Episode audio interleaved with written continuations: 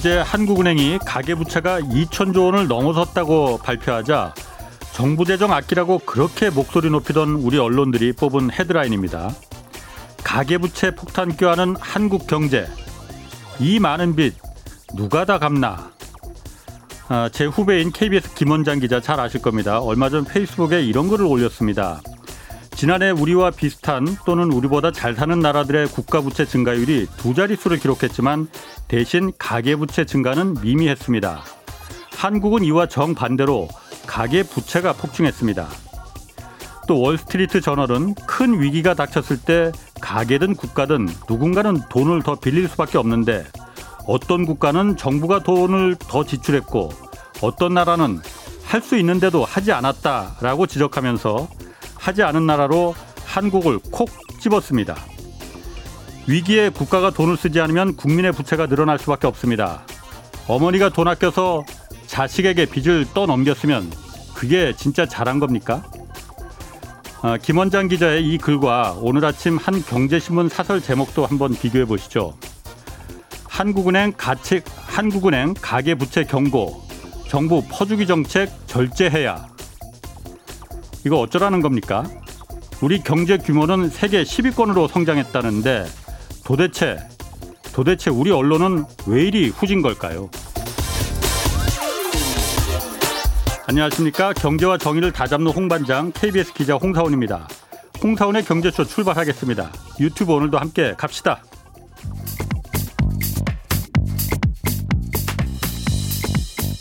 세상 어디에도 없는 중문직답 세무상담. 정직하고 지혜로운 납세의 길잡이 친절한 수남 씨 안수남 세무사를 만나보세요. 네, 여당이 부동산 세제 개편안 내놨습니다. 바뀐 내용 짚어보겠습니다. 부동산 세법 전문가신 세무법인 다솔의 안수남 세무사 나오셨습니다. 안녕하세요. 네, 안녕하세요. 예. 네.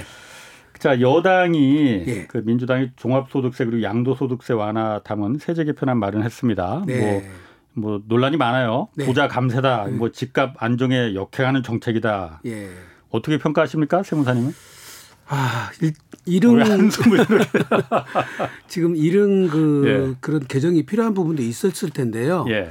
사실은 저희들은 지금 전문가들 입장에서 보면은 또 바꾸냐, 마이크 좀 조금 가까이. 예, 또 바뀌냐는 예. 얘기거든요. 예. 장기 보유 특별금리 같은 경우는 매년 지금 바뀌고 있거든요. 예, 예. 그러니까 지금 도대체가 매도하시는 분들이 판단할 수가 없다는 거죠. 예. 그래서 이거에 대한 내가 대책을 세워서 음. 예. 2년 살라고 그러니까 2년 살라고 다 지금 이사를 왔더니 음. 또 10년 살라고 하더니 예. 이제는 10년 살아도 예. 양도 차익에 따라서 또 보유기간에 따른 걸로 또 달리 해버리니까 예, 예. 도대체가 종잡을 수가 없다는 겁니다. 이게 아. 세상 가장 중요한 거는 세법은 예. 법적 안정성과 예측 가능성인데 네네. 아무리 정책 세목이라 하더라도 이렇게 자주 바뀌면 예. 어떡하냐 하는 것이거든요. 음. 그래서 바꿀 때 조금 더 신중하게 해서 예. 예, 한번 바꿔놓으면 좀 오래 좀 적용을 아. 했으면 좋겠다는 거거든요. 예. 국민들도 모르지만 전문가들도 지금 정신없고요. 헷갈려 가지고 예, 아, 진짜 양, 세무사들도 지금 양포세라는 말이 이제는 어. 정말 실감 나거든요. 어? 양포세? 양도소득세를 포기한 세무사.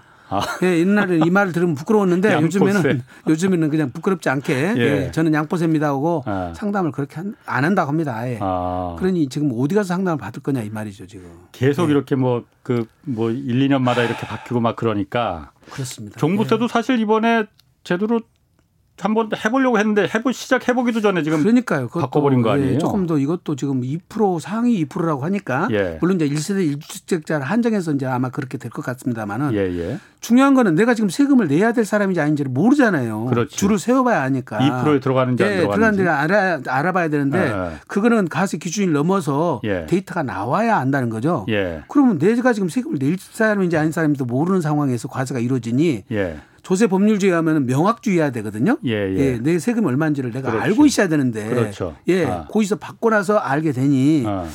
야, 이거는 좀 예측 가능성이 없이 이렇게 법을 왜 이렇게 끌고 가는지 예, 좀 저희들도 좀 당혹스럽습니다. 미리 예. 내가 세금을 얼마를 낼 줄 예측을 해야만이 예측을 내. 소득에 비례해서 아. 어느 정도 좀 예. 그 조절을 하고 그럴 예, 텐데. 예. 자, 이거 오늘 큰일 났습니다. 양포세라고 하시니까 이거 오늘 제가 물어볼 게 많은데 네. 포기하시면 안 되는데 예, 하여튼 상황 자, 그렇습니다. 예. 종부세부터 한번 좀 물어보겠습니다. 예, 예, 2% 지금까지는 그러니까 공시지가 9억, 예. 시가로 따지면 한 11억 정도, 13억 13억 정도 예, 되는 예. 집에 대해서만 종부세를 종합부동산세를 부과했는데 1세대 1주택자에 한해서요. 그렇죠. 네, 네. 다주택자는 중과세 그대로 가는 겁니다, 그냥. 그렇습니다. 예. 이것도 예. 또 언제 바뀔지 모르겠지만은 네.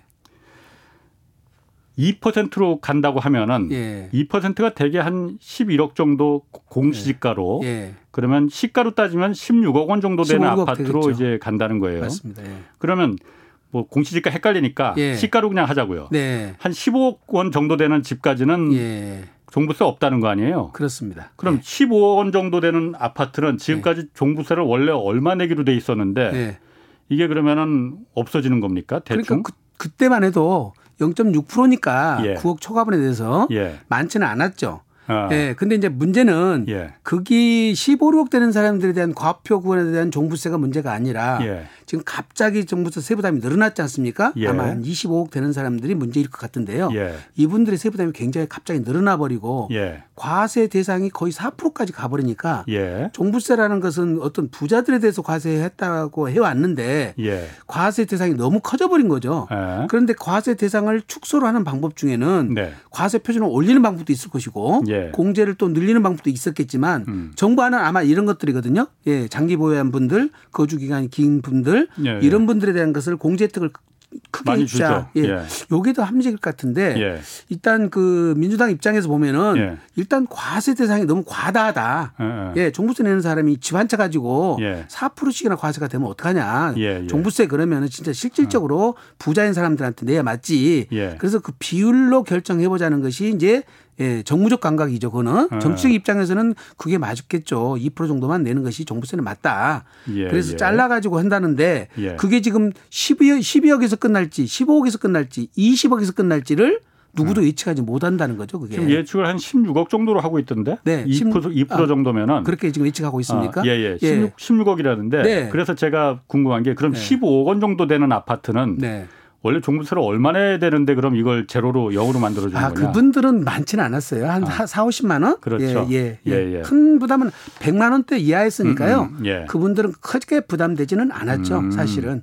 예. 뭐 그런데 그렇게 몇십 15억 원 되는 아파트 소유주가 예, 예. 일 1년에 뭐 100만 원도 안 되는 종부세 내는 예. 거 그거 깎아줘 봤자 별로 그렇게 뭐 크게 박수 치지도 않을 거, 뭐 박수 치긴 치겠죠. 예. 근데 굳이 못하라고 욕 먹으면서까지. 그러니까 1주택자라면은 아, 아. 장기 보유 공제도 있었고요. 예. 연로자 공제도 있었기 때문에 예. 그게 80%까지 받으면 실질적으로 1주택자라 하더라도 세부담은 그렇게 많지는 않았거든요. 예. 그래서 이제 조금 그렇군요. 이런 좀 형평성의 문제가 나오는 것 같습니다. 예, 오늘 안수남 세무사께 이제 세무 상담 원하시는 분, 그 질문 있으신 분들은 짧은 문자 50원, 긴 문자 100원이 드는 샵 9730으로 문자 보내 주시기 바랍니다. 자, 그럼 이게 민주당 아니니까 네. 어쨌든 지금 정부와 이제 협의를 거쳐야 될 거예요. 그 네. 절차가. 그리고 이제 국회에 올려서 표결을 이제 거쳐야 될 텐데 예, 예. 물론 국민의힘도 계속 깎아주자고 반대. 했었으니까 네, 근데 국민의힘 방법에서는. 아니 국민의힘에서는 이 방법은 안 맞다. 아, 지금 말씀드린 대로 2%로 말고. 예, 2%지 말고 예. 예, 공제 방식이라든지 과세 예. 표준을 올리는 방식으로 예. 예. 이렇게 좀 바꿨으면 좋겠다는 것이 아마 국민의힘 같고요. 예, 예. 정부 안도 그런 방식이 더 확정적이라는 거죠. 음, 사실은. 그렇군요. 네. 뭐 어떤 방식으로 될지 모르겠지만은 예. 어쨌든 지금 2% 2%라는 안이 지금 나왔으니까 예. 이거로 한번 제가 이 생각을 해봤어요. 예. 그럼 만약 제가 지금 2% 안에 들어가요. 예. 그래서 지금 종부세를 내긴 내는데 네. 만약에 이건 만약입니다. 예. 내년에 집값이 확 떨어져 갖고 예. 집값이 제 집이 공시지가가 9억 이하로 떨어졌어요. 예. 그럼 원래 지금 기준으로는 종부세를 아예 안 내야 되잖아요. 네. 네. 그런데도 2%에는 계속 들어가. 네. 그럼 종부세 또 내야 되는 거예요? 아니죠. 그 조건은 그렇게 안 줄 겁니다. 당연히 9억을 초과하는 범위 내에서 아. 2%지 예. 그 이하로 내려가 버리면 예. 예, 과세 제외돼 버리기 때문에 음. 프로테지가 1%가 되더라도 그거는 아. 예, 과세가 안 돼야 맞죠. 그렇군요. 최저점이 있습니다. 그거는. 그렇군요. 네. 네. 그럼 네. 2%를 이렇게 아까 말씀하시는 예. 게 문제점이 많다고 지금 얘기를 하셨는데 네. 어떤 또 문제점이 좀 아까 그러니까 내 소득에 비해서 세금을 예. 얼마를 내야 될지 예측을 못한다. 예. 그거 말고 또 다른 문제점도 그다음에 있을 제일? 문제는 종부세 가세 표준이라는 것이 우리가 예. 어떻게 가격이라든지 무게라든지 이걸 기준으로 하는 것이지 예. 상위로부터 프로테이 따져가지고 매기는 과세는 지금까지 거의 없었거든요. 예, 그러니까 예. 이게 자연스럽지도 않고 지금 말씀- 말씀드린 예측 가능하지도 않고 예. 그다음에 오르고 내리고 차이에 따라서 세부 담이 또 달라져 버리고 네. 예, 그 내가 들어가기도 하고 안 들어가기도 되고 아하. 그러니까 형평성이 안 맞다는 거잖아요. 예, 예. 그래서 여러 가지 그런 문제점을 안고 있고 새롭게 지금 제도를 시행을 해보고 있는데 예. 정부 입장에서는 우리가 종부세는 정말 2%까지만 과세를 하고 나머지는 과세하지 말자는 취지니까 예. 아마 최소화시키려는 취지 같았는데 예. 이 취지하고 이것이 잘 안 맞는 것 같아요. 그러니까 조금 더 고민해 볼 필요가 있을 것 같습니다. 음. 그렇군요. 네. 뭐 앞으로 정부하고도 좀 이게 협의가 될 협의가 테니까. 뭐 예, 변할 예. 수도 있는 거고 예. 양도세도 또 이번에 완화시켜 주자하고 민주당에서 당론으로 결정을 했잖아요. 네, 그 네. 내용은 뭡니까? 이게 어, 지금. 거래세는 어. 낮춰야 되는데 거래세 아. 낮추는 것에 대해서는 전체적으로 예. 아마 부자 감세 때문에 예. 그리고 다주택자들이 특히 지금 예. 가격 급등으로 인해서 수- 이익을 많이 봤는데 예. 지금 중과세를 안 하고 일반 과세를 한다면 말이 되냐 하는 그런 것들이 아마 지금 여론이 많은 것 같아요. 예. 그러다 보니까 이제 거꾸로 지금 1세대 1주택 고가주택에 대한 비과세 범위가 예. 지금 옛날에 9억이었는데 예. 이게 너무 낮지 않느냐. 예, 예. 예. 그래서 이걸 아마 12, 10억으로 예. 아마 이것도 지금 상향하는 걸로 지금 거의 안이 나온 것 같은데요. 아 비과세 범위를, 범위를 높여주는 거죠. 예. 그 집 가격이 예. 집가격이 9억인 건가요? 그렇습니다. 예. 가격이 실제 그러니까 예, 예. 어, 그걸 12억으로 예, 9억까지는 비과세 해주고 9억 넘는 예. 것은 지금 과세를 해왔는데 예. 이제는 9억을 12억으로 높여서 예, 예. 비과세 범위를 조금 더 확대시켜 주자. 예. 예. 여기는 아마 예, 세태에 맞고요. 예. 그다음에 2008년도에 지금 고가 주택 9억으로 나왔으니까 예. 지금 기간이라든지 가격이 급상승을 했으니까 예. 3억 정도 올려준 것은 누구나 동의를 하는데 네. 그러다 보니까 지금 장기보유 특별공제가 너무 과다하게 되고 있다는 거죠. 예. 어, 장기보 오래 기간 예, 보유했을 예, 때 예. 그것이 이제. 지금 10년 거주를 하면 80%까지 되다 보니까 예. 요게 너무 과다하다는 거예요. 네. 지금 그래서 아마 장, 양도 차익별로 예. 그 율을 달리해서 지금 하는 것 같아요. 그래서 우리가 지금 보유 40% 거주 40%에서 80% 해주던 것을 예, 예. 거주는 그냥 놔두고 음. 예, 4%씩 10년 하면 40%다 만 받을 수 있게 하고 예. 보유는 5억까지는 40%다 해주되 예. 예, 10억까지는 이제 또 30%로 낮추고 10억에서 예. 20억은 예. 또 20억 이상은 또 10% 낮추고 이렇게 해서 구간별로 장기보유 특별공제를 80% 가던 것을 예. 20억 이하는 20억 초과되는 부분은 이제 이제 40 40% 50%죠. 예. 50%까지만 해 주는 걸로 그러다 보니까 아, 잠깐만요. 좀 네. 복잡한데 네, 그러니까 20억 초과되는 주택에 한해서예요. 네, 네, 네, 그거를 맞습니다. 예. 예전에는 어, 장기간 보유하면은 네. 80%까지 무조건 다 해줬는데 세금을 깎아줬는데 상관없이 예. 그런데 지금은 그걸 50%만 깎아준다는 5억에서 10억까지 5억 이하는 네. 80%다 해주고 거예요. 5억에서 10억은 70%, 예. 예, 10억에서 15억은 60%, 예. 20억 넘는 거는 50%까지만 네. 장기보유 특별공제를 한도를 주겠다는 거죠 지금. 예. 아니 원래 집을 오래 살수록 더그 보유 그 오래 살수록 예. 뭐 혜택을 좀 더 줘야 되는 그러니까 거 당연하죠. 세부담을 좀 줄여준 것이 맞고 네. 한 집에서 오래 살았는데 예. 요 제도를 도입한 것은 아마 똘똘한 한 채, 예. 또막 수요가 몰리니까 아. 이거를 방지하기 위해서 예. 똘똘한 한 채로 가지고 계- 있더라도 지금 양도차익 20억 이상 나는 거는 예. 세금을 조금 내야 된다. 아, 그런 취지에서 아마 제도를 지금 도입을 한 것 같아요. 이거하고 똘똘한 한 차고 무슨 상관이? 그러니까 집한채 그러니까? 갖고 있어서 아, 지금까지는 예. 예, 100억이 남아도 양주택이 남아도 예, 예. 80%까지 장기보유 특별공제를 해줘서 아. 예, 세금 낼 아, 것이 별로 아. 없었는데 예, 예, 한 채에서 차익이 나, 크게 난 사람들은 예. 양도세 부담을 그- 조금 해라는 거죠. 아, 예, 예, 예. 똘똘한 한 채 때문에 이제 예. 그그 집 자꾸 옮겨 다니고 그럴 때 맞습니다. 예. 아, 아 그걸 위해서 그러니까 오래 보유하면 오히려 더 손해가 오히려 나게끔. 손해나게 돼 있어요. 그래서 이 팔고 이사를 가고 싶은 사람들이 있는데 예, 이게 양도세 내야죠, 취득세 내야죠, 거래 비용 때문에 이제 그 사람들이 결국은 이사가 못 가는 일이 벌어지니까 우린 지금 시장에서 보기는 예. 이거는 또 매물 잠금 현상이 생기잖아요. 그러면 예, 아니 제가 잘 이해를 잠깐만요. 그러면은 예. 똘똘한 한 채를 막기 위해서 똘똘한 한 채 그 때문에 집값이 오른 것도 분명히 있어요 지금. 네, 네. 그걸 막기 위해서 이 제도를 도입했다면은 네, 오히려 이사를 자주 다녀야만이 이득이라는 거 아니에요? 세금 그렇습니다. 혜택이. 네, 맞습니다.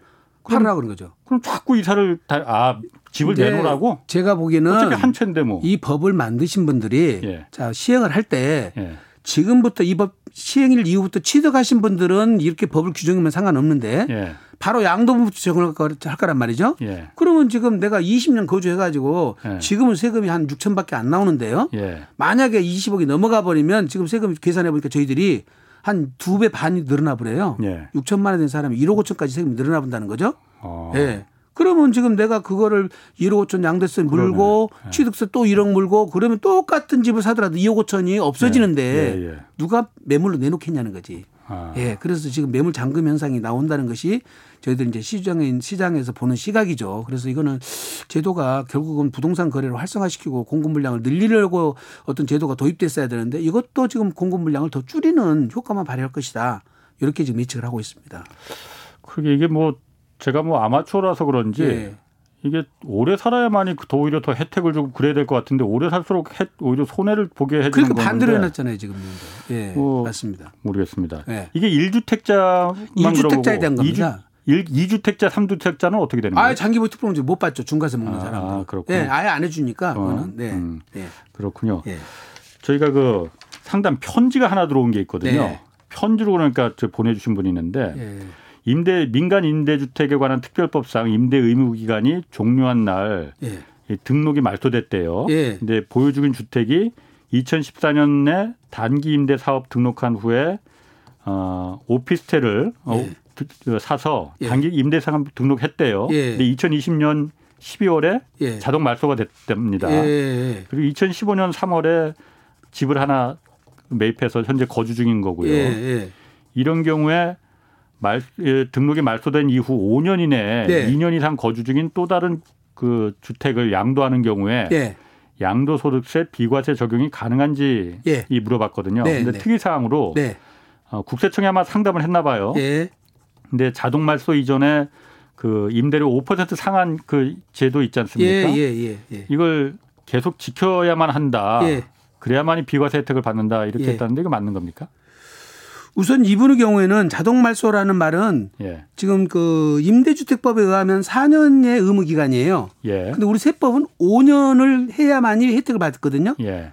그러니까 4년 하고 나서 자동 말소 돼 버리니까 예. 5년을 채울 수가 없지 않습니까? 예. 이 경우라 하더라도 음. 국가에서 강제로 말소시켰으니까 예. 피해를 줄 수는 없잖아요. 예. 그래서 기존 2년 이상 거주한 주택을 5년 안에만 팔면 비과세를 해 주겠다. 예. 지금 문제는 이제 그거는 혜택을 다 받을 수는 있어요. 예. 근데 이제 5% 상한선은 의무 임대 기간 기간 중에는 5% 상한선을 당연히 지켜야 되거든요. 예. 근데 말소가 돼 버리면 5% 상한선 지킬 의무가 없잖아요. 그렇지. 네. 그렇죠. 네, 아. 저희들이 보기는 그렇게 아. 보는데 예. 국세청에서 담당자들이 하는 말은 음. 그거는 팔기 전까지는 계속 5%를 지켜야만 되지 예. 위반하면 그 혜택을 안 준다고 해석을 하는 것 같아요. 아, 아. 그거는 민트 민간 임대주택 특별법에 따라서 5% 위반하면은 그거는 거기에 제재가 있거든요. 예. 과태를 매긴다든지 아. 뭐 과징금을 매긴다든지 그 제재는 할 수 있더라도 세법에서는 그거는 규제를 못 해야 된다고 생각되거든요. 그게 말소 예. 됐는데 뭐 그거 안, 5% 그러니까요. 올리든 10% 그거는 올리든 맞. 지켜야 될 이유가 아. 없는 것이고 그거는 민특법에 따라서 제재를 하면 될 일이라서 제가 보기에는 알겠습니다. 그것까지는 아닐 것 같습니다. 알겠습니다. 예. 이거 네. 뭐 네. 양포세라고 하셨는데 이거 큰일 났네. 질문이 막 쏟아져 들어오는데 네. 889 하나님이 예. 21년 보유했는데 시세가 13억, 14억 정도에 매매되는데 예. 양도세 있습니까? 예. 그리고 자식한테 증여하면 증여세는 얼마나 되는지 예. 물어봤거든요. 그러니까 지금 21년 보유를 하더라도 9억을 초과했잖아요. 예. 내년에 가면 은 12억 그렇지. 이하 이상 되는 것만 되니까 아마 이분의 경우는 예. 올해보다는 내년에 파는 게 유리할 거고요. 양도소득세는 조금 있을 거예요. 예. 제가 볼 때는 몇백만 원 나올 것 같고요. 예. 일세 1주택자라 하면 예. 당연히 증여라면 증여세는 있죠. 예. 예. 14억 같으면은 5천만 원을 공제하더라도 음. 예, 한 5억 정도가 증여세가 나올 거예요. 예. 예. 그러니까 그거는 음. 본인 증여를 하시는 것에 대해서는 음, 음. 한번 검토를 해 보셔야 되고 예. 자녀가 능력이 있으면 매매로 돌리는 것도 하나 방법이고요. 여러 예. 가지 방법이 있습니다. 그러니까 이거는 전문가한테 좀 가서 컨설팅을 좀 받으실, 받으실 필요가 있어요. 예. 예. 방송에서 전부 다 알려드릴 수는 없으니까. 예, 예. 물론이죠. 네. 여기서는 뭐 참고만 하시라고 이렇게 네, 네. 그 여기서 자세한 상담을 다 개별 상담을 할 수는 맞습니다. 없는 거니까. 못 했으니까. 예. 2441님이 예. 오피스텔 2억에 거주하고 있는데 새 예. 아파트가 6억입니다. 예. 형편상 아파트를 새 아파트를 전세 놓으려고 하는데 예. 세금은 어떻게 될까요? 예. 일단은 1세대 2주택자지만은 전세로 세를 내면은 예. 소득세는 안 내도 되거든요. 예. 2주택까지는. 그러니까 소득세는 걱정 안 해도 되고 예. 다만 오피스텔을 지금 갖고 있는 보유한 것이 이 주택으로 쓰고 있기 때문에 예. 이게 주택수에 들어가거든요. 예. 예. 그래서 새 아파트 팔때 예. 요게 비과세가 안 될 수 있거나 또는 중과세 될 수 있으니까 예. 오피스텔 체크를 미리서 잘 하셔야 돼요. 음. 그래서 사전에 오피스텔을 먼저 매각하시고 예. 예, 새 아파트를 나중에 매각을 해서 비과세를 받는 방법을 취하시는 게 좋고요. 예. 올해부터 알아두실 것은 오피스텔을 매각하고 새 아파트를 바로 팔으면 비과세가 안 됩니다. 예. 아, 예? 오피스텔 판 날로부터 아, 아. 2년이 지나야 되니까 아하, 예. 예. 그거를 좀 감안하셔야 됩니다. 그렇군요. 네. 질문 또 많이 들어오는데 이거 조금 이따 좀그 네. 소개해 드리고 아까 그 양도세 관련해서 네. 어, 부부가 주택 공동 소유하는 경우 많잖아요. 네, 네, 예. 이런 경우에도 그 팔게 되면은 예. 공동 소유에 의한 그 양도세 혜택 그런 거 있습니까? 공동 혜택이 이제? 어떤 혜택이 있냐면 아, 지금 저희들이 세율이 이제 6%뭐 15%에서 누진율이잖아요. 예, 예. 그러니까 결국은 한 사람이 10억이다 그러면 45% 구간을 다 매- 부과받는데 예. 나누면 5억, 5억이 되잖아요. 그렇지. 세율이 예, 예. 내려가, 내려가잖아요. 예, 예. 거기에 따른 누진 공제라 해서 어. 예 아마 10억 정도 같은 거 둘이 나누면 한 6천만 원 정도 예. 예, 세제 혜택이 주어지죠. 음. 그러니까 한 6천만 원 정도는 실익이 있죠. 어, 예. 뭐 많이 있는 거네요. 아 근데 이제 어. 그런 것들이 있는데 예. 조심할 거는 지금은 종부세거든요. 근데 아. 반반 지분을 갖고 있어도 이것을 한 채 갖고 있는 걸로 그렇지, 되니까 그렇죠. 또 반반짜리가. 또 하나 있으면 집이 이주택자가 돼 버립니다. 예. 아, 그래서 아. 양도세 예. 혜택 받려고 반반 해가지고 두 채를 등록을 예. 하신 분들은 갖고 예. 계신 분들은 오히려 불리해져 버려요. 아, 남편 하나, 아내 하나 이렇게 갖고 있는 것이 훨씬 유리하거든요. 예, 예. 그러니까 1주택자냐, 2주택자냐, 3주택자에 따라서 다 음. 다릅니다. 그는. 네. 그렇군요. 네. 그리고 다주택자 같은 경우에 네. 어, 주택을 양도한 경우에 이거 무조건 양도세가 이게 중과가 되는 거죠? 이거 이번 세제 개편에 아, 아니에요. 어. 그거는 그건 아니고 예, 제일 중요한 거는 내가 파는 집이 예. 조정 대상 지역에 들어가 있어야 돼요.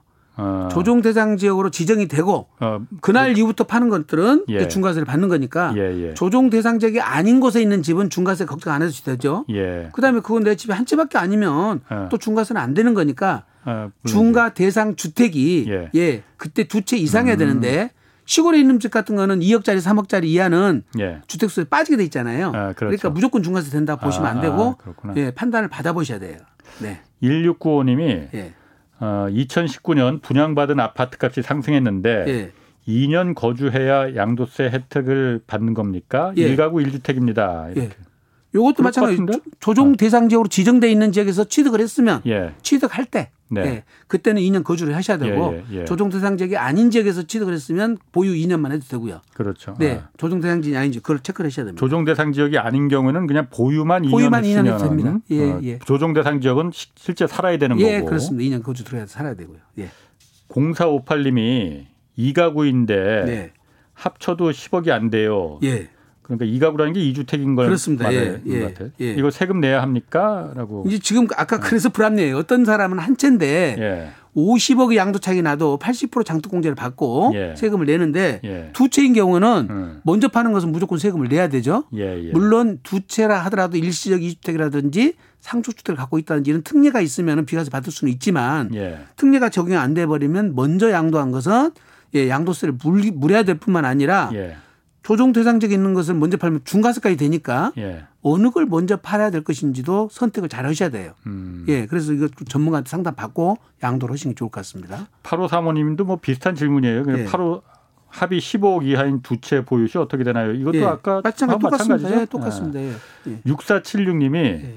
2006년 매입한 서울의 고가 주택은 예. 어, 2년 거주 요건이 있습니까? 예. 2018년 장기 임대 주택 행- 등록 했고요. 예. 2026년 말소시에 이거 매도하려고 하는데 예. 거주 요건이 있는지 물어보네요. 비과세 받는 데는 거주 요건이 필요 없고요. 비과세인데 예. 장기 보유 특별 공제는 아. 아까 설명드린 것처럼 1년에 4%씩 추가 공제가 되는 거니까 예. 예. 그거는 거주 요건이 필요로 하고요. 예. 예. 그다음에 지금 장기 임대주택으로 등록이 됐다 하니까 예. 자동 말소가 이제 되면 8년 예. 후에 자동 말소 되면은 그 임대 기간 중에 발생한 것은 장기 보유 특별 공제를 50%까지 또 받을 수가 있어요. 음. 그러니까 자동 말소 된 다음에 처분하시는 게 좋을 것 같습니다. 그렇군요. 네. 자, 그리고 6월 이제 아, 일단 지금 이렇게 우리가 말했던 민주당의 세제 개편안 있지 않습니까? 예, 예. 뭐 종부세, 양도세 예. 대표적으로 예. 그거 말고도 지금 임대 사업자 세제도 좀 바뀌지 않습니까? 네, 네. 이거는 어떻게 바뀌는 거예요? 이것도 지난번에 뭐 임대 사업자 해갖고. 같은 것은 민주당에서는 예. 지금 임대 등록하고 있는 임대 사업자의 세제 혜택을 예. 취소를 할 생각을 했던 것 같아요. 예. 그러니까 그것 때문에 집값 올랐다고 했으니까. 네. 아, 왜냐하면 임대주택 그 때문에 매물 잠긴 현상 때문에 지금 시중에 물건이 안 나온다. 예, 예. 아마 그래서 그 혜택을 없애야 되지 않느냐는 안이 있었는데요. 예. 아마 그거는 내부적으로 검토를 해봐도 이혼 소지가 있어서 예. 그쪽은 손을 안 대는 걸로 한 것 같고요. 예. 지금 아파트 경우는 지금 임대사업을 폐지를 하고 아파트 이외 거는 음. 10년 이상 하면은 임대 매입 임대는 인정을 해줬거든요. 아파트 이외라는 건 일반 주택 빌라 그렇습니다. 단독주택 뭐. 빌레 예. 다세대 다가구 이런 예. 걸 말하는 겁니다. 원룸 예. 같은 경우. 예. 이거는 10년짜리는 허용을 해줬는데 예. 아마 이것도 다 폐지를 할 것 같아요. 지금 안 나온 거 보면 임대 네. 사업자로 임대사업자 등록을 매입의 어, 경우는 예. 임대사업자 등록 하더라도 세제 혜택을 안 주는 걸로. 예. 어, 빌라 워- 다세대 원룸 이런 맞습니다. 것도 예, 예, 예. 그리고 지금 이제 자동 말소 돼가지고 예. 뭐 자동 말소 돼가지고 4년 채우고 양도하는 것에 대해서는 장기 저 언제 양도하더라도 예. 중과세를 안 했거든요. 예. 근데 지금 요거를 6개월 안에 팔아야만이 중과세 안 하는 걸로 예. 예, 아마 지금 양도 기한을 두기로 한 것 같고요. 예. 그다음에 지금 음, 의무 기간 2분의 1 지나야 세제 혜택을 주도록 돼 있었는데 예. 굳이 2분의 1 지날 때까지 왜 기다리냐 예. 그런 예론이 있어가지고 아 2분의 1, 2분의 1 안 지나더라도 예. 세입자 동의만 받아서 자진말소하면 예. 예. 일단은 의무임대 기간 다 충족한 걸로 봐서 예. 세제 혜택을 주는 걸로 아마 법이 개정될 것 같습니다. 발표된 내용으로 보면 음. 네. 아 그게 너무 자주 바뀌네. 제가 사실 이 경제쇼 맡을 때 네. 처음 이제 세무사님 나오셨을 때도 이제 그 임대사업자 이제 뭐 축소 예. 세제 혜택 뭐 예. 없앤다 해갖고 네. 그거 이렇게 좀 얘기한 적이 있었는데 네. 몇달 안 지났는데 또 그 바뀐 거 그러니까요. 얘기하네. 어쨌든 진단이 좀 이- 이쪽에서 지금 임대주택 때문에 아이고. 자꾸 가격이 네. 오른다는 얘기가 나오니까 아마 그런 것 같습니다. 예. 6월 1일부터 그리고 조합원 네. 입주권과 주택 분양권을 단기 보유해서 양도하는 경우에는 세금이 늘었다고 하는데 엄청나게 늘었죠. 그래 이게 예. 조합원이니까 재건축 재개발 맞습니다. 말하는 거죠? 어. 예, 주택이라고 재화분 입주권은 1년 미만 보유하면 40%였고요. 예. 1년 이상 보유하면 누진율 6%에서 45%를 해줬거든요. 예. 근데 6월 1일부터는 1년 미만은 무조건 70%. 1년 미만일 예, 때는 예, 예. 70%니까 예. 지금 단순하게 따져보더라도 30% 차이가 났지 않습니까? 예, 예. 그다음에 1년에서 2년 해야 60%. 음. 예. 그다음에 2년 지나야 6%에서 45% 누진율을 적용하니까 예, 예. 2년 미만 단기양도짜리는 무조건 음. 못 팔아요. 음. 무조건 못 판다고 생각하셔야 되고 예. 분양권은 아예 1년 지나면 1년 안에는 70%. 1년 지나서 10년 갖고 있어도 분양권은 60%예요. 예, 분양권은 10년 지나도 네. 그게 어. 분양권은 이제 조합은 입주권은 2년 지나면 누진율이잖아요. 예, 예. 근데 아파트 분양권은 아. 예, 2년 지나도 그냥 60% 단일세율이니까 예, 예. 분양받았고 분양권 상태에서는 아예 팔지 마라 이 뜻이에요. 음. 예, 못 파는 겁니다. 그러니까 그렇게 알고 계셔야 됩니다. 음. 그는 이제 어쨌든 재개발이나 재건축 관련해서 그 어쨌든 그 피가 자꾸 올라가니까 그걸 예. 막기 위해서 아마 단기 양도 예. 투기 거래는 지금 하지 말라는 그렇죠. 뜻으로 예, 예. 이렇게 지금 제, 제, 저, 제재를 강하게 한 것 같습니다. 예. 그거는 맞는 것 같은데. 네. 예. 예. 자, 또 그 28 1825님이 조정 지역의 부부 공동 명의고요. 예. 2015년 12월 5억에 매수했고 2018년 12월에 입주해서 지금 시가가 한 15억 정도 된대요. 예. 그래서 작은 아파트로 갈아타려고 하는데 매도 시 이거 매도하면은 양도세가 어떻게 될까요? 하고 물어보셨네요. 요거는 지금 15년 12월 달에 지금 취득을 하고 18년 12월에 입주를 했으니까 예. 비과세 요건도 충족했거든요. 예. 지금 이제 장기 보유 특별공제는 대상이 안 되고요. 예. 9억까지는 세금이 없는데 예. 이분은 지금 부부 공동으로 해놨다고 그랬잖아요. 예. 그러니까 7억 5천에 대한 부분에 대해서 각각 세금을 내는 거니까 음.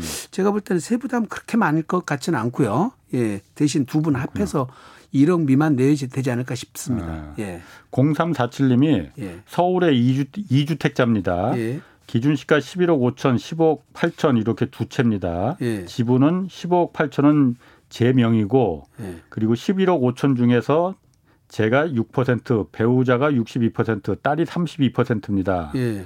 종부세는 어느 정도 나올까요? 지금 본인 것이 문제고요. 예. 배우자는 60%라고 해봐야 6억 약간 넘어가니까 예. 사실은 세부담이 거의 없고요. 딸은 예. 아예 안 나오고 예. 여기서 6% 갖다가 해봐야 한 16억 정도밖에 안 되거든요, 지금. 예. 그러니까 종부세는 중과세율 먹으니까 예. 1.2% 같으면은 세, 세부담은 한 2, 300 정도 될 것 같습니다. 그래요. 예, 그렇게 많지는 않을 것 같습니다. 예. 아, 제 상담 들어오는 거 보면은 의외로 뭐 2주택, 3주택자가 굉장히 많은 것 많습니다. 같아요. 예, 많아요. 예. 제 주변은 거의 없는데. 예. 자, 그 또 하나 더좀 예. 볼게요. 5565님이 예. 9억 미만의 1주택자인데 2년 이상 보유 중입니다. 예. 공동 소유해서 제 지분을 아내에게 넘긴 지는 2년이 안 됐는데 예. 매매 시에 양도세 어떻게 됩니까? 예. 지금 2년이 안 되셨으면 어. 지금 비과세가. 예, 문제가 생기니까 예. 무조건 2년을 채우셔갖고 양도를 하시는 게 좋을 것 같고요. 2년 이상 보유 중이래요. 아 지금. 보유했으면 상관없는데 어, 거주 요건이 되는지 안 되는지 모르겠어요. 지금 아, 본인이 공동 소유해서 예. 자기 지분을 예. 제 지분을 아내에게 넘긴 지가 2년이 안 됐대요. 아 그래요? 아. 그거는 뭐 다 지금 비과세 요건 되는 거는 예. 본인이 취득한 날짜부터 따지는 거예요. 부부간에는 아, 예. 예. 증여한 날부터 따지는 게 아니니까. 아. 예, 원래 비과세 요건 다 충족해갖고 지분을 예. 넘겼다. 예. 그러면 그냥 비과세로 가는 거니까 아. 크게 걱정 안 하셔도 됩니다. 아, 그럼 예를 들어서 내가 계속 집을 갖고 있었는데 네. 아내한테 한 달 전에 이걸 공동 지분으로 반반 나눴어. 나눴다 하더라도 네. 한달 전이라도 네, 이거는 동일 세대 간에서 받- 이루어진 음. 거는 아. 예 증여자의 취득일로부터 기산해 가지고 예 음. 들어가니까 비과세 받는 지장이 없습니다. 그렇군요. 네. 어. 이 부동산 처분할 때 네. 꼭좀 그 처분에 체크해야 될 사항 좀 짚어봤으면 좋겠거든요. 네, 네, 네. 이 첫 번째로 양도소득세 우리 지금 계속 말했지 않습니까? 예, 예. 이- 이게 지금 계속 바뀐 듯 바뀌어서 좀 네. 포기 포기하지 마시고 예.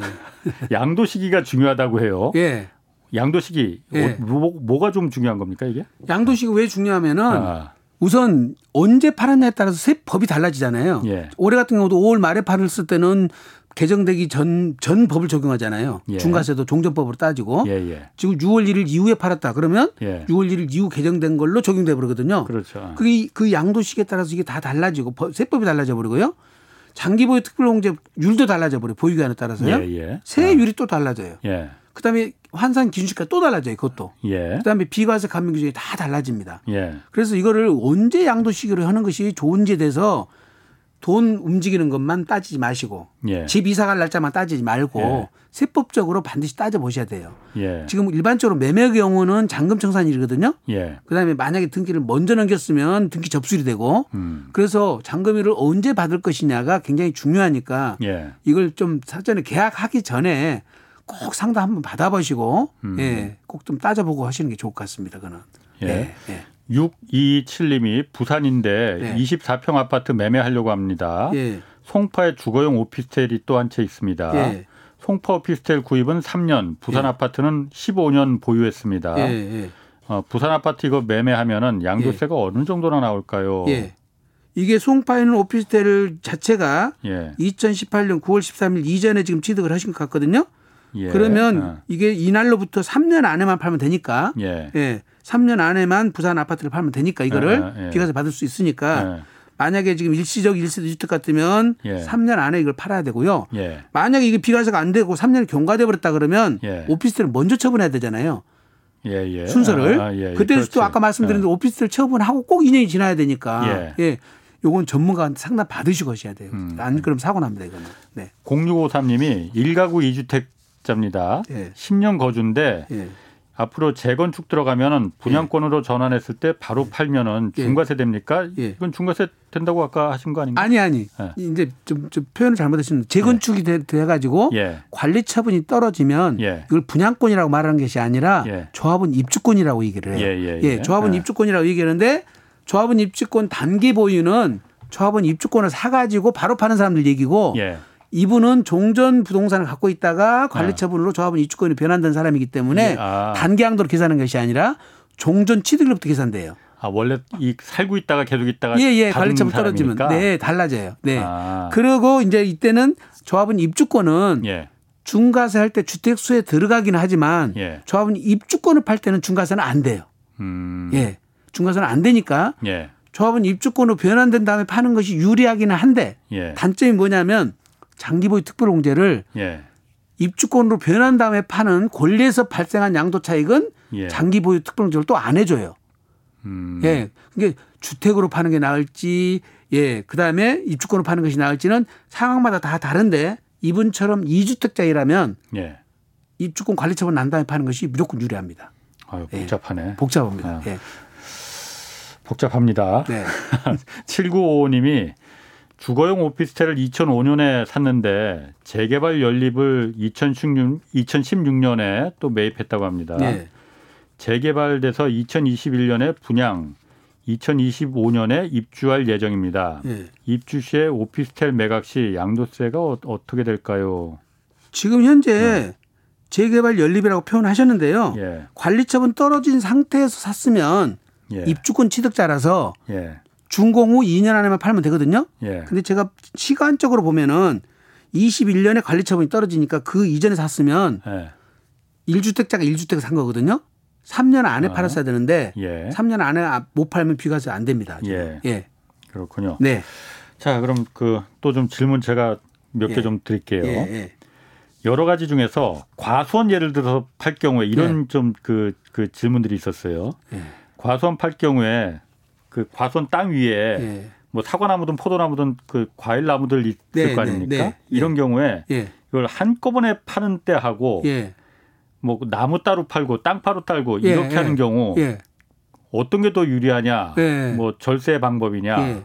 뭐 이런 질문들이 있었거든요. 양도소득세 과세 대상은 예. 토지하고 건물이 부동산이거든요. 예, 예. 근데 그 지상에 있는 나무는, 어. 원칙적으로는 한꺼번에 땅으로 보는 거예요. 예. 아, 그것도 땅이다. 다? 원칙적으로는. 아, 아. 근데 지금 과수목 같은 경우라든지 예. 우리가 육림 사업을 해가지고 아. 길른 나무라든지 예. 이런 거는 가치가 따로 있어요. 팔 수 있잖아요. 예, 아. 예. 사과나무, 배나무 같은 것은 예. 15년생 같으면 한 20만 원 이상 됩니다. 예, 예. 그런 경우는 원래 별도 거래를 하거든요.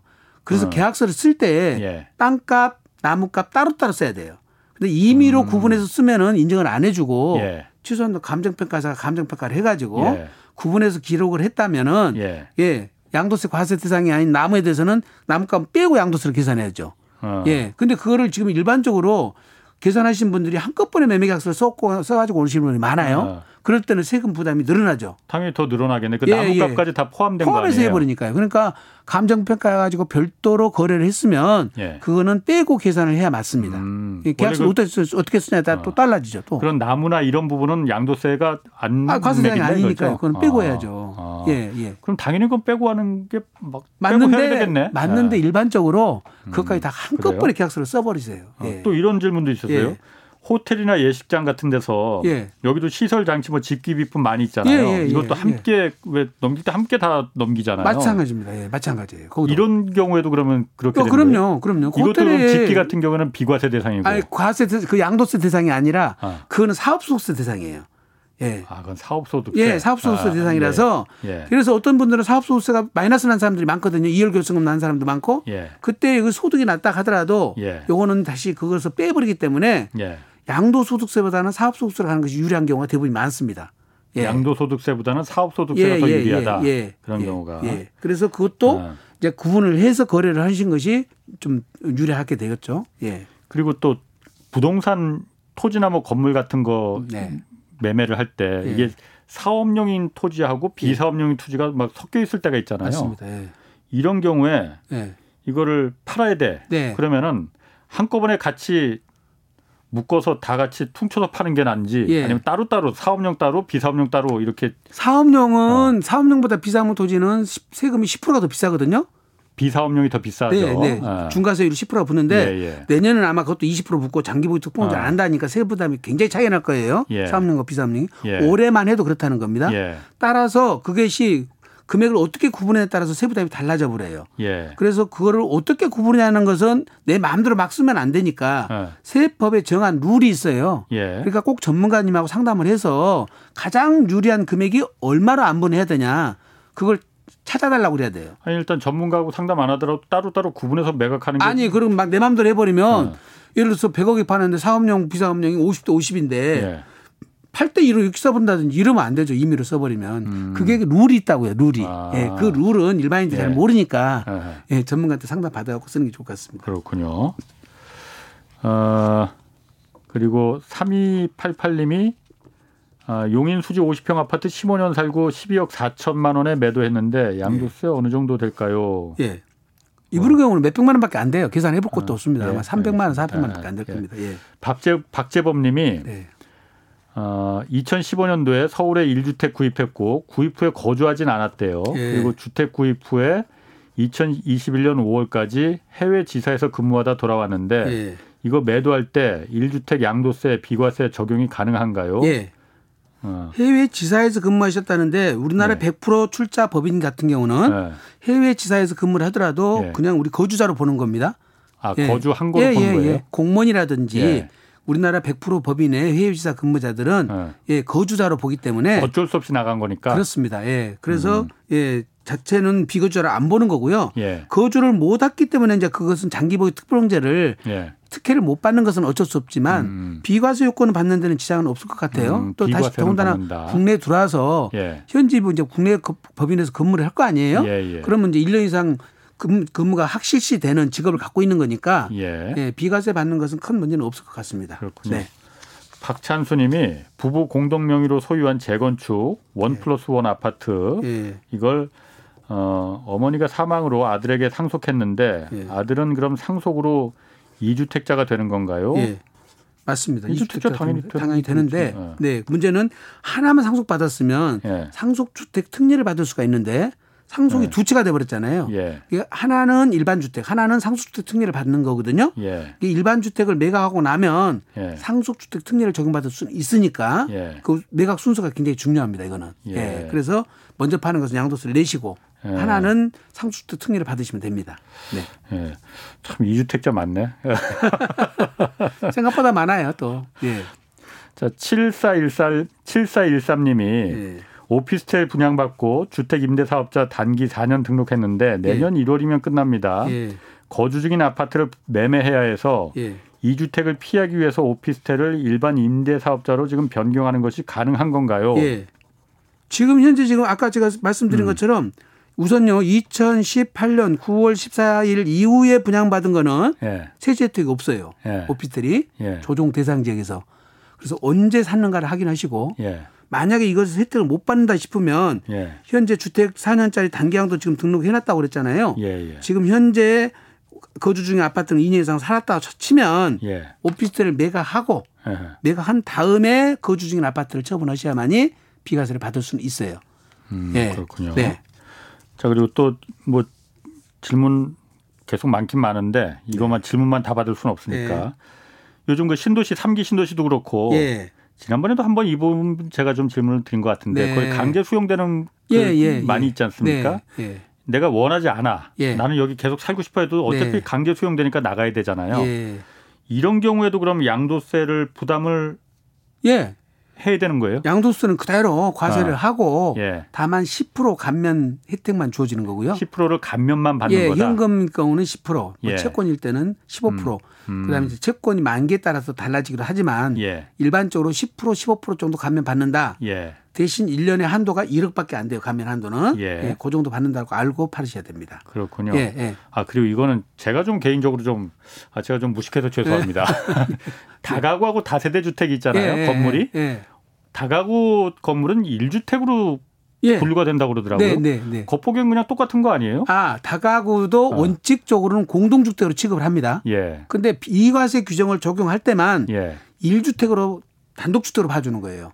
어. 비과세 규정을 적용할 거기 때만 여러 주택을 이- 여러 채가 있더라도 임대하고 있는 거잖아요. 예. 예. 근데 조건이 있어요. 예. 조건이 이 다가구 요건에 맞게 그대로 예. 갖고 있어야 돼요. 예. 그 다가구 요건이라는 것이 예. 삼계층 이하야 되고요. 예. 그다음에 19세대 이하야 되고 아. 전체 연 면적이 660제곱미터 이하야 음, 돼요. 예, 예. 이세 가지 요건을 충족해야 되는데 이 세 가지 요건에 하나라도 위반이 되면은 공동주택이 돼 버려요. 음. 그러니까 비과세를 전체 못 받고 공동주택이 돼버리니까 다주택자 중과세가 되겠죠. 예, 예. 세금에 어마어마한 차이가 납니다. 아. 그래서 뭐 밑에 있는 상가를 일부 다각으로 용도 변경해서 불법으로 사용한다든지 예.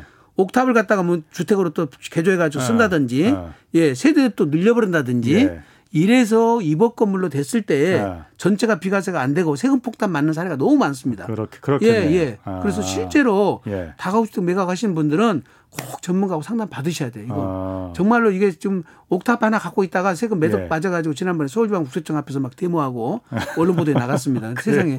예, 아 옥탑방 월세 한 30만 원 받았네. 그것 때문에 세금이 어. 3억 5억 나온다 하니 어. 얼마나 기가 막히겠습니까? 어. 예, 실제예요, 실제 이거 실제 상황입니다. 알겠습니다. 예. 네. 그 박훈규님이 서울에 시가 5억 원짜리 아파트 16년 거주했고 양주에 어, 또 시가 1억 4천만 원짜리 아파트가 있는데 어디 어디에 있어요? 양주 경기도 양주, 예, 예, 예, 예. 어떤 걸 먼저 팔아야 되나요 했는데 예, 예. 이거야 뭐 양주 꽃을 산지 언제 어. 샀는지를 보셔가지고 예. 일시적 1세대 비과세 요건이 되면 예. 5억짜리 먼저 파시고요. 예. 만약에 그 요건을 지금 지나버렸으면 예. 양주권을 먼저 팔아야 되겠죠. 예. 예. 그러니까 무조건 시가 5억짜리가 양주 차익이 많이 났을 테니까 예. 순서는 요걸 파는 것이 맞는데 음. 일시적 1세대 주택 비과세 요건 특례가 적용됐을 때 팔아야 되고요. 예. 아니면 다시 상담 받으셔야 됩니다. 이거는. 음. 네. 2738님이 어, 본인 명의로 15년 보유한 재개발 주택 입주권이 한 채 있습니다. 예. 그래서 재개발 입주가 내년 8월 예상되는데 예. 이걸 부부 공동 명의로 변경하려고 한대요. 예. 1주택자인데 예. 그런 경우에 취득록세가 얼마나 나올까요? 예. 그러니까 본인 혼자 그냥 명의로 갈 때하고 예, 부부 예. 공동 명의로 할 때하고 예. 얼마를 차이가 나는지 그걸 물어보시는 거예요. 아, 지금 이제 입주권에 대한 부분인데요. 네. 입주권에 대한 취득세는 중과세가 우선 아니에요. 예. 예. 그다음에 여기 자체가 토지에 대한 공시 가격으로 평가를 해서 취득세를 부과하기 때문에 예. 취득세가 굉장히 낮습니다. 어, 절반 집을 넘기더라도 세부 예. 담은 그렇게 많지 않아요. 그렇군요. 네. 예. 자 오늘 뭐 시간 뭐 이제 뭐 그렇게 많이 남지 않았습니다. 네. 마지막으로 오늘 부동산 처분할 때 이거 꼭 좀 챙겨봐야 된다. 예. 어떤 게 있는지. 예. 어, 제일 중요한 것 중에 하나가요. 예. 사실은 이제 상가 같은 거 팔 때 그 부가가치세 문제가 꼭 있는데 예. 그냥 포괄 양도 양수 이렇게 써서 거래하신 분이 많아요. 음. 지금 예. 임대용으로 쓰던 상가를 예. 또는 공장 건물을 매각할 때는 예. 건물에 대한 부가가치세가 별도로 거래를 주고받아야 되는데 예. 별도로 주고받지 않으면 사실은 부가세를 매도자가 내야 되거든요. 예. 근데 별도로 주고받지 않아도 되는 케이스가 포괄 양도 양수라는 게 있어요.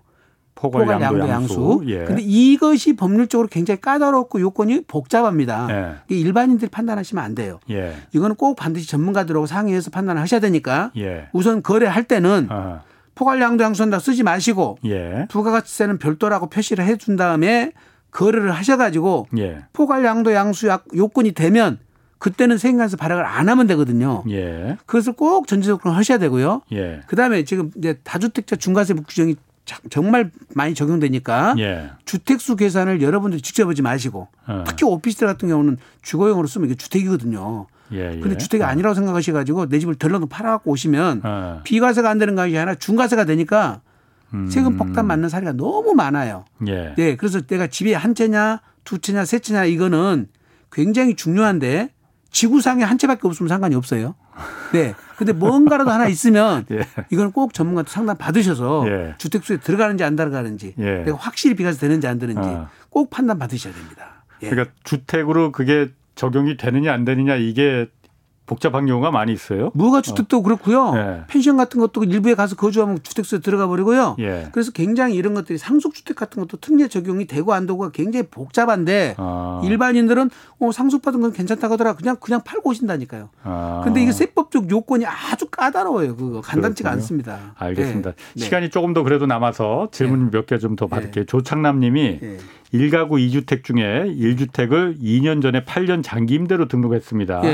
예. 앞으로 6년 후 장, 장기 임대 기간이 끝났을 때 예. 현재 살고 있는 아파트와 임대 등록되었던 다가구를 다가구를 팔 경우에 예. 첫 번째 얼마 기간 동안, 예. 두 번째 어떤 세율이 적용되는지 궁금합니다. 우선 기본적으로 예. 장기 임대주택 갖고 있는데 이게 다 6억 이하짜리인가 봐요, 지금. 예. 본인이. 예. 그래서 이것을 갖고 있는 상태에서 내가 거주주택을 5년 안에 팔면 돼요. 자동 말소되고. 자동 말소되고 5년, 5년 이내. 팔지 비과세를 그렇습니다. 받는 그게 6년 거죠. 지나면 8년이 된다고 그랬잖아요. 예, 예. 그때부터 5년이니까 11년 안에 팔면 되겠죠. 음, 예. 음, 그런가요? 예, 네. 예. 대신 장기 임대 주택을 팔 때는 지금 세법이 개정되는 거 봐야 되겠지만 예. 5년 지나면 중, 아, 8년 지나서는 중과세를 안 해야 되는데 예. 6개월 안에 팔아야 중과세를 안 한다고 법이 바뀐다 하니까 예. 올해 연말에 바뀌, 바뀌는 법 개정을 잘 보셔야 돼요. 예. 그게 앞으로 6년 남았으니까 또 어떻게 음. 예. 바뀔지 모릅니다, 이거는. 그렇군요. 예. 그 김정원 님이 92년도에 1억 5천에 매입해서 현 시세 15억 정도 되는데 예.